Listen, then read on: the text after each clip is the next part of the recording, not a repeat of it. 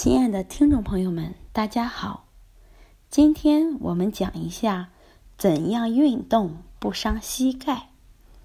运动有益健康，这一点大大激发了大家的健身热情。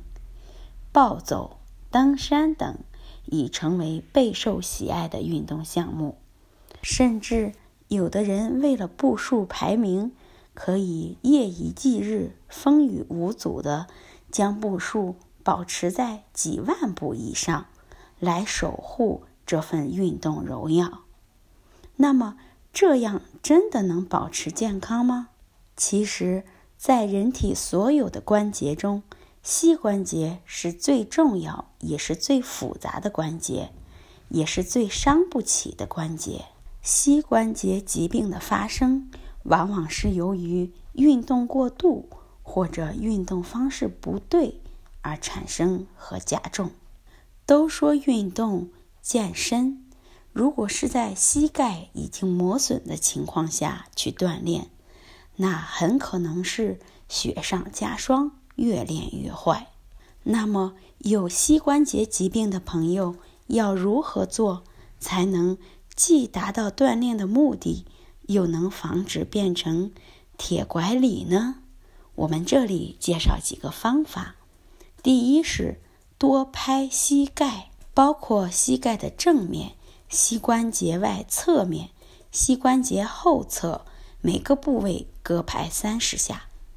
第二是伸膝收缩股四头肌锻炼，具体的做法是伸直腿，大腿肌肉绷紧，坚持五到十秒，放松，然后勾脚绷脚，每次三到五个，尽可能多做。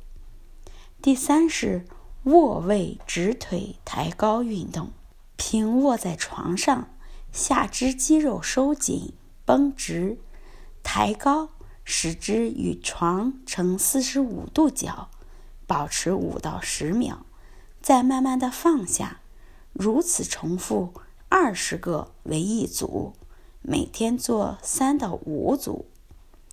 第四是避免高冲击性运动。运动强度宜柔和、缓慢增加，可以选择游泳、慢步走、骑车等运动。慢走应选择运动鞋，选择较松软的路面，避免膝关节的损伤。总之，运动过程中要切记无痛原则。